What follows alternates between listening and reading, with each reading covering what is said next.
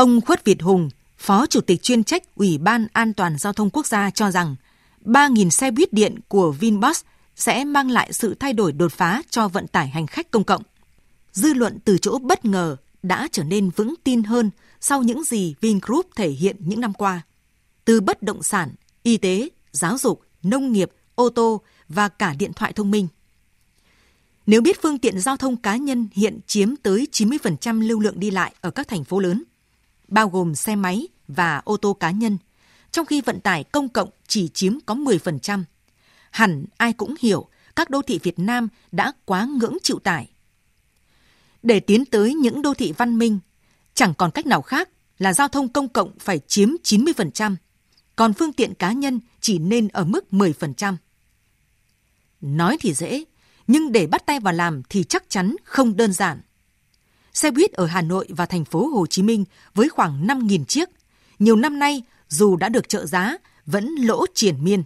Và khi tắc đường xảy ra vẫn bị bùa vây tứ phía bởi xe máy, taxi, xe ô tô cá nhân ken đặc. Buýt không thể chạy nhanh và đúng giờ, thi thoảng lại gây tai nạn, khiến chả mấy người còn mặn mà với buýt. Đó là cái vòng luẩn quẩn với các doanh nghiệp kinh doanh vận tải hành khách công cộng.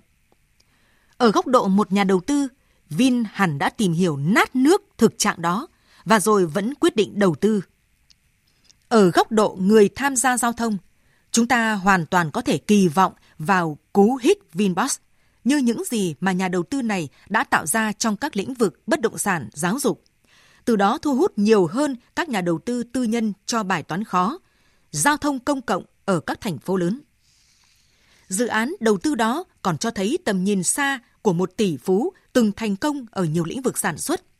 Quyết định đưa vào vận hành xe buýt chạy điện trong bối cảnh các nước mới đưa ra lộ trình tiến tới loại bỏ xe buýt sử dụng xăng và dầu diesel với khói đen mù mịt trên đường. Tại thời điểm này, vấn đề còn lại quyết định thành công của những hệ thống giao thông hiện đại quy củ, giảm thiểu tai nạn, giờ không nằm ở nỗ lực của riêng mình doanh nghiệp. Đầu tiên là phụ thuộc vào nỗ lực của chính quyền các thành phố lớn. Làm sao phải thể hiện quyết tâm thực sự mong muốn tiến tới một nền văn minh đô thị hiện đại, quy củ, ngăn nắp. Hay nói nôm na là thực sự có tâm mong muốn phát triển. Kế đó là câu chuyện tầm nhìn. Nếu không phát triển một hệ thống hạ tầng giao thông đồng bộ như nhà ga, bến đỗ, các trạm trung chuyển khang trang, hiện đại, thì chẳng nhà đầu tư nào dám làm để lại rơi vào vòng luẩn quẩn như hiện tại. Rõ ràng, tầm nhìn của nhà quản lý phải theo kịp, thậm chí đi trước tầm nhìn của nhà đầu tư. Rồi khi doanh nghiệp đã vững chân ở thị trường, nhà nước chứ không ai khác lại phải thực hiện vai trò giám sát để tạo dựng một môi trường cạnh tranh lành mạnh cho các doanh nghiệp vận tải khác cùng tham gia đầu tư vào lĩnh vực lẽ ra nhà nước phải làm. Tâm và tầm của nhà quản lý là vậy. Ở góc độ của mình, người dân cũng không thể đứng ngoài cuộc mặc cho chính quyền thành phố và doanh nghiệp loay hoay tìm giải pháp.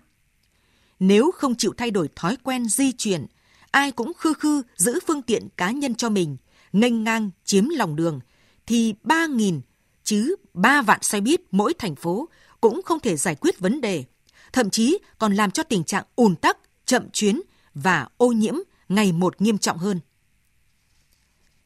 Một cánh én chẳng làm nên mùa xuân. Thế nên, đừng để doanh nghiệp đơn thương độc mã, loay hoay với trận đồ giao thông ùn tắc, ô nhiễm và lạc hậu.